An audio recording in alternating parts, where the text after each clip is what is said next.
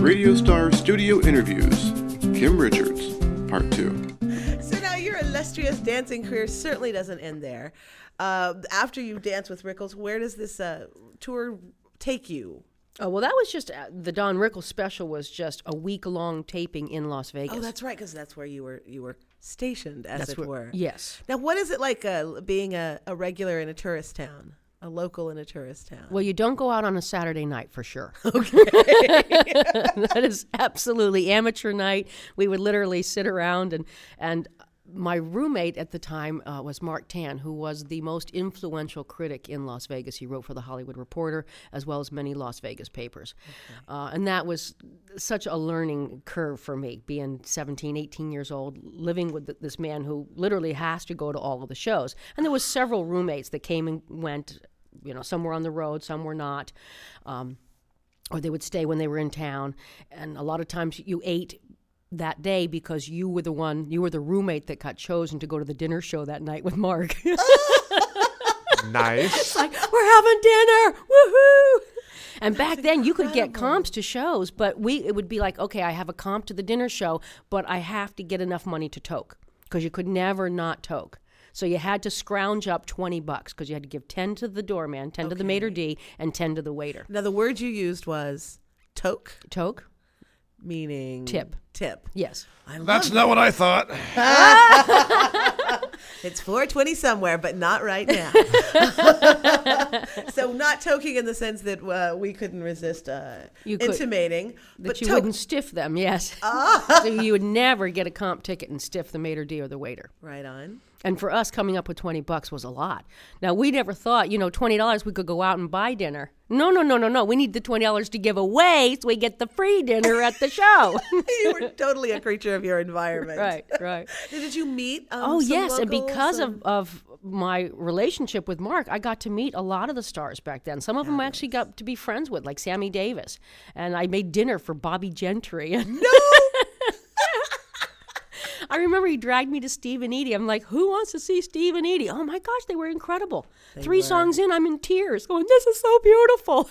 You they know? were amazing. Yeah. I mean, I, most people don't know of them except if they used to watch the old Carol Burnett show, but they were phenomenal. They Mm-hmm. also had those great 70s variety Yes, they did. shows. Yeah, and I got to meet people like Anne Margaret that I didn't want to meet.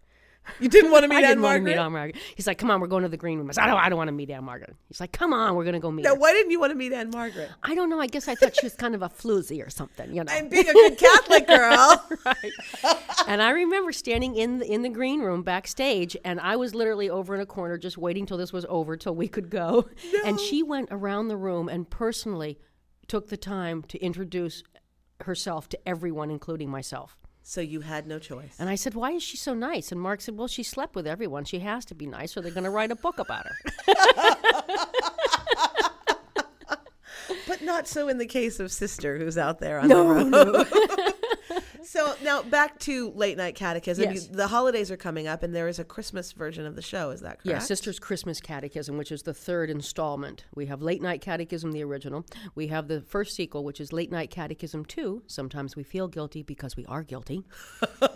and the newest edition, which is Sisters Christmas Catechism, which is an absolute hoot. It's very, very popular. We actually get 10 people up on stage and build a living nativity.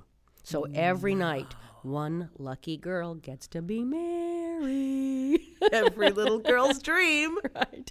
Now it is the holidays. Most people are thinking about heading home. You're heading back out to the road. Have you made families and friends away from home? Oh, I have. I do. I have St. Paul. I have a wonderful uh, family of friends there. Pittsburgh. I opened in May of '05 on a six week run, and we have so far done 78 weeks. And I'm going back there on December 3rd for another month of Christmas Catechism. And then they're talking about bringing the series back again in the spring for the fifth time. Oh. they love you in They Pittsburgh. love me in Pittsburgh. because I was born in Pittsburgh. So it's, This one, it's really is full circle for yes, you. it is. It's local girl comes home. That is unbelievable. And uh, one of the one of the best experiences was going back to Holy Names High School up in the Oakland Hills, where I went to school as a nun, Walking the grounds in the habit. walking the grounds in the habit, and actually being allowed in the convent, which we would never we were never privy to back when we were in school. That was the big mystery about what you know what does the convent look like and what goes on in there, and did the nuns have hair and all that? Did the nuns have hair? Yes, they had hair. They have no ears, but they have hair. See, I wondered. I wondered about that. All right, now I have to ask this question. Um, has being a nun changed since you were in school? Is it a different world for nuns? Oh, absolutely, absolutely. that's because I was. different. Oh no, I started in the early '60s when they were still in full habit. okay. When they were not allowed to go out at night, when they had to go everywhere in pairs, when you know they couldn't drive, when you know th- so many restrictions on this. Okay. And then, of course, Vatican II changed a lot of that. Okay, of course. The habits were the very first big change that, that First to came in. go. And that didn't happen overnight. They didn't go from full habit to Bermuda shorts. You know? it was a very gradual change. the image is brilliant in your head. and that was done in an effort to make the nuns seem more accessible to the community so they did not appear so different and cloistered from everyone else. And the hemline went up literally inch by inch by inch, and it went from the black to a dark brown or a dark blue, and then the colors got a little lighter, and the veils got modified, and the wimples got smaller. Now explain what a wimple is. A wimple is the part that covers the neck. Okay. So the wimple covers the entire neck. The gimp or bib is the big white thing that you see in front that the crucifix usually lays on, of, Right. In a variety of sizes. From Did I just hear you say that the nun wears a gimp suit? Is, is that the basically what you just said? Well, the gimp is a part of it. Yes. Just checking. This is my wimple. This is my gimp. and of course, the the top part that supports the veil is the day cap, and then the veil. The day cap. The day cap, yes. And so then little by little they started to show bangs, you know, and then a little bit of hair on the side and Oh so my it was a gradual goodness. change. And now you can't spot the nuns, you know. They're out w- sporting the latest fall fashions from Sears. Yeah. Yeah. Of course that is how you can. can spot them. They are wearing Sears. the latest fall fashions from Sears. All those yes, poly cotton blends. right. right. but we love the ladies and certainly not casting any aspersions on them. Now, I have to ask you because uh, you know, usually you're in a show and you're you're you're a merry band of troubadours even if you're on the road, but you are on the road alone. I'm on the road alone, yes. So what is obviously that's not easy, but you know, Sometimes it's more difficult than others. There's some gigs that you do that you really don't know anyone. When I was in Detroit, I was out in the suburbs of Detroit at the Macomb Performing Arts Center, which is actually a fabulous performing arts center. But my crew was very young. They're all and they would be gone by the time I come back from the meet and greet and I didn't know a soul anywhere, you know, for hours away. right. Yeah, and it's and I don't know. It's not like when you were dancing in Las Vegas, where you go out and sit at the bar, and the bartender just goes, uh, "You got three, but three drinks coming. What do you want first? You Right, know? okay. Sister doesn't get the same hits as I'm thinking not. the dancer in Las Vegas. I bet the stage door Johnnies are a little different too. Uh, yeah, as in there are none. Oh, come on. Somebody really pious hanging around the stage door. well, part of it is that they really do think you're a nun. right. Yeah. Right. Now you're wearing the old fashioned, for lack of a better term, full on black Yes, habit. the black and white habit. Yeah, sister wears full habit. So you see just the, the circle of the face and about midway from the hand down. That's that's the only skin that shows. And do you have a ruler? Do I have a ruler? Yeah. Yeah, it's illegal to use, but I have it. So just holding it up is sometimes plenty. yes, and I can't beat them, but I can break them. So I find the bejeebies out of them. okay. So what they used to get whacked for, now they get fined for. You come in late, that's a buck. All right, you're chewing gum, it gets confiscated. So have you actually raised money and donated money? Oh, as a actually, result that's a of this? huge part of the show. Okay. which is I think one of the most rewarding is giving back to the nuns that started this whole thing because without them there wouldn't be a late night catechism. No. And at the end of each show, we do a collection to benefit a local order of retired sisters. Yesterday morning, on my way out of town, I did a sisters' Christmas catechism in Great Falls, Montana, on Thursday night. Oh yeah, Great Falls. hmm but we did go to the tiki bar, the sip and dip afterwards. Ooh, and it's literally called the sip and the dip. sip and dip, right? And they have an indoor pool, and there was actually a mermaid swimming in the indoor pool with the glass facing the bar, and the woman sitting at the you know twelve keyboards around the piano bar. Fabulous. It was like going back in time. Yes. So on my way out of town, before I went to the airport yesterday morning, I went to the Ursuline Academy. And I handed the two little nuns a little bag with $1,134 in it that I collected the night before. That's incredible. Oh. And the, and the youngest nun they have there is 80 years old. Now she didn't make it, but the other uh, another couple of the nuns, the one that was 93 and the one that was 94, both made it to the show. 94. See, clean living does pay. Look at how I know long these uh, girls people are say, "How come the going." nuns live so long?" I said, "Because they're not around any men." Oh, Sitting right here. Sitting right here. well, except for the priests, of course. Yes. and yet again, not around any men. No, I'm kidding. Just great respect for gentlemen of the cloth. Uh, You, Kim Richards, have run the gamut. You have done so many things, and you're also a director. I am. Yes. So we uh, we want to ask you a few questions about the state of theater from your many different hats, from your perspective, because everyone we've had on the show, uh, beginning with this, just organically this would come up, but now it's become our our little habit to talk about the state of theater and, and and the future of theater and just is theater dying? Oh, not at all. Oh, it's so good to hear that. Why do you think that? Well, because even though the numbers of people that go to live theater are much smaller than those that will go to, say, a football game or stay home and watch whatever insipid comedy is on tonight or reality show, hello, there is always going to be a, a, a portion of the population of the community that absolutely thrives on going to live theater. Okay. Do you think theater makers of today need to modify their approach to reaching audiences? I don't know if Keep doing what we're modify- doing? What do you think? Well, I think it depends on each theater because I know in a lot of theaters, like Dan and I met at CCT, California Conservatory Theater in San Leandro, which is a very successful little theater, but they cater to their audience. Okay. And if their season is four or five plays, they'll do four or five, four that they absolutely know that the audience has requested and will come to see, and then they'll take one, and that'll be you The know risk. yeah, the risk. This is try something new. You know, you love everything else we do, so trust us that we're going to show you a, a new avenue. Okay. Now, a- as you've been traveling, most of the theaters that you've been working in with uh, with Late Night Catechism and, and its amazing sequels, have they been in urban urban environments or suburban environments? Has there been a, a trend there? It's all of the above. They have what they, Okay. they call their professional gigs, which are which go to big theaters. I did Okay. just did a couple of weeks at the fabulous Blumenthal Performing Arts Center in Charlotte, North Carolina, which Ah, North is a wonderful Carolina. performing arts center. And then, you know, two nights ago I was at the gym of Um, Central Catholic High in Great Falls. It's like being sent to an affluent parish to do your your service, or to sent to a not so affluent. Right. Well, some parish. like the the ones that we do in the gym are generally fundraisers for the school or the church. that's terrific. and those are basically one night, sometimes two shows, but usually just one.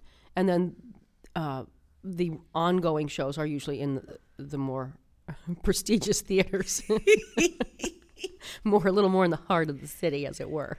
Now, the last writer strike is sort of a bouncing around question, but uh, the last writer strike, uh, we can thank that for all the uh, reality shows that came out. Well, I th- actually think it was the, Evident- eh. easy for me to say the director's strike Okay, there you go. that that prompted the first reality Spate. TV show, which was uh, Survivor. Right. Right. Because the last writer's contract was 20 years ago. Right. Yes, I misspoke. It was the director's strike. It was director's strike. Yeah, So, uh, what do you think with the I'm scared to death. yeah I am. for the just for the state of for the state of television, Okay, basically. Just come right out and say it, Ms. Richards. well, I'm just I'm not a fan of reality TV. No, not everyone is. Yeah, Uh, there, there are some I watch like a train wreck because I can't tear my eyes away, and and and some I never watch, and there are a few I admit to. to I like the talent oriented ones. I'm a big fan of Nashville Star. I yeah. love the Nashville Star. Um, but uh, have you ever thought of uh, taking a shot at one of the reality programs? I mean, would you do that?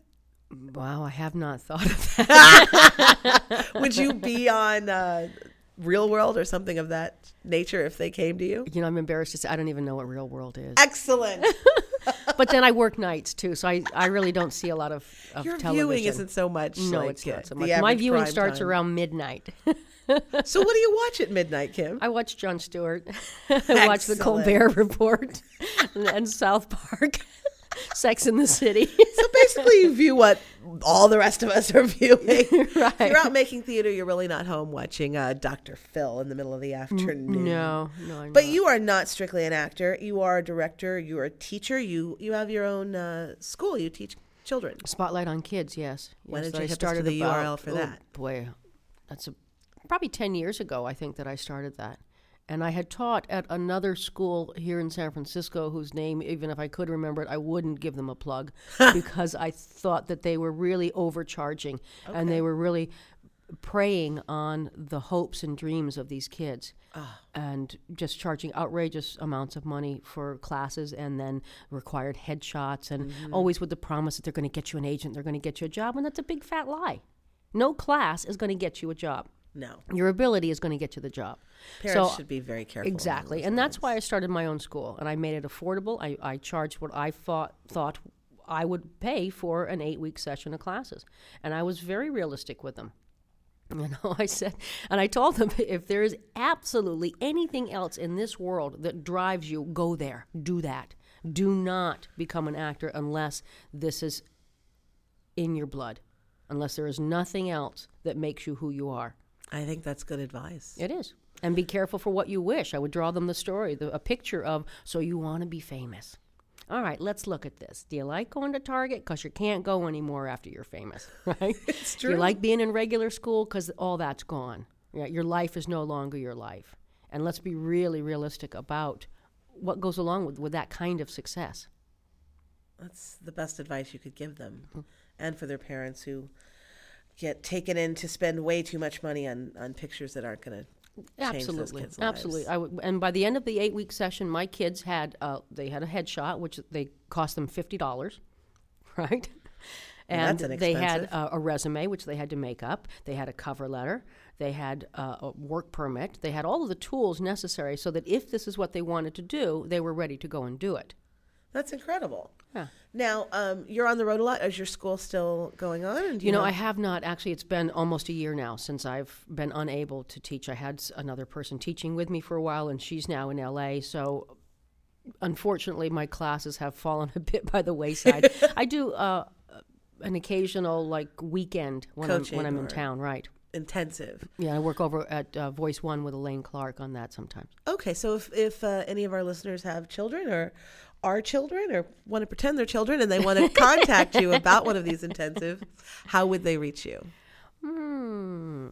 Let me see. Should I give out my phone number or my email? Or maybe they can contact uh, Elaine, uh, through yeah, her Elaine school. Clark over at Voice One. Yeah. Elaine Clark at Voice One, and uh, we'll get the URL up for that as well for you.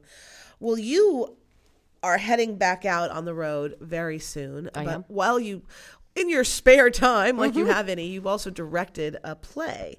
And tell us a little bit about this play that's c- opening up. Uh, it's a wonderful piece. It's called It Could Have Been a Wonderful Life.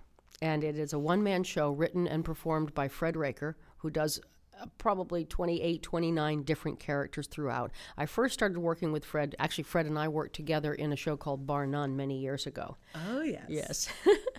and I saw his production, this first show. Uh, it could have been a wonderful life a number of years ago, and he asked me to come and see it.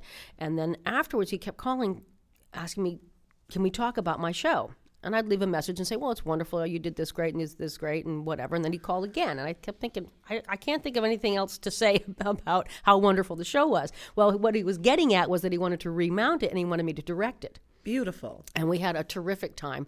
I remember I did a, a um, an interview on the the public uh, uh, what is the national public radio station NPR. NPR. Thank you. hey, it wasn't that hard. You gave me the words. I only.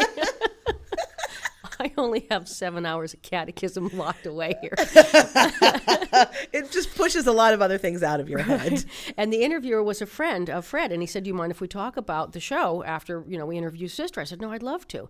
And I said, when he called me, I said, "Oh, I think this is terrific. First of all, you got the one woman show directing the one man show, and you got the nun directing the Jew because it is the Jewish version of the Frank Capra film It's a Wonderful Life, and it's called It Could Have Been a Wonderful Life." It could have been. I said, my only concern, I told Fred, I said, I'm, I'm afraid I'm going to leave your rehearsal and walk into my show and say, Oi, the day I had in the convent, I can't tell you.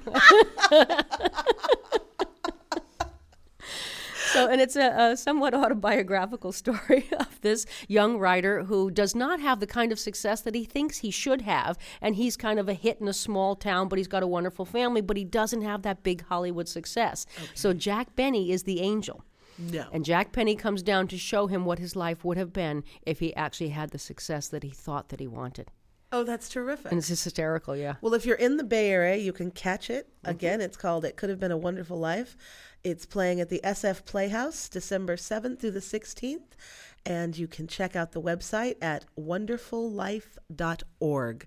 Kimberly Richards, incredible to have you here. Well, thank you so much. I'm, I'm honored that you would have me. Ah, it's our pleasure. Now tell us where you're going to be next and where people can uh, get tickets. Well, actually, uh, if they're in Pittsburgh, uh, the real one with the H, no, no offense to our friends out there in the East Bay, The real one, not the, The real- poser East Bay version.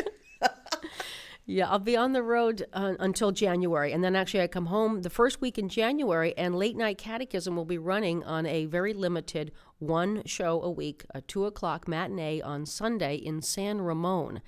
And I'm embarrassed to tell you, I don't know where in San Ramon, but I'm going to go out there, and someone on the freeway will be looking for somebody and a nun, and we'll hook up. It'll be okay. Yeah, they'll, they'll just wave you in. I, I hear tell it's something to do with Parks and Rec. So maybe if, if San Ramon has a Park and Rec theater somewhere. Now, if people want to find out about late night catechism in general throughout the nation, what's the website for that? Well, you can go to entertainmenteventsinc.com and that will give you the schedule of all of the shows all over the country. You literally you click on a city and you click on a show and it'll tell you what performances are going where. And there's also uh, Mary Pat's company out of LA and she does all the bookings for the West Coast. um, Okay. has I think it's I think it's funnynun.com. Funnynun.com. Will they be able to uh, pick out shows specifically that you're in? Hmm. They can ask, sure. Okay. Yeah. Excellent. Well, thank you for being here. As always, you have been listening to the studio interviews with Dan Wilson as our engineer. I'm Diana Brown. We'll talk to you soon.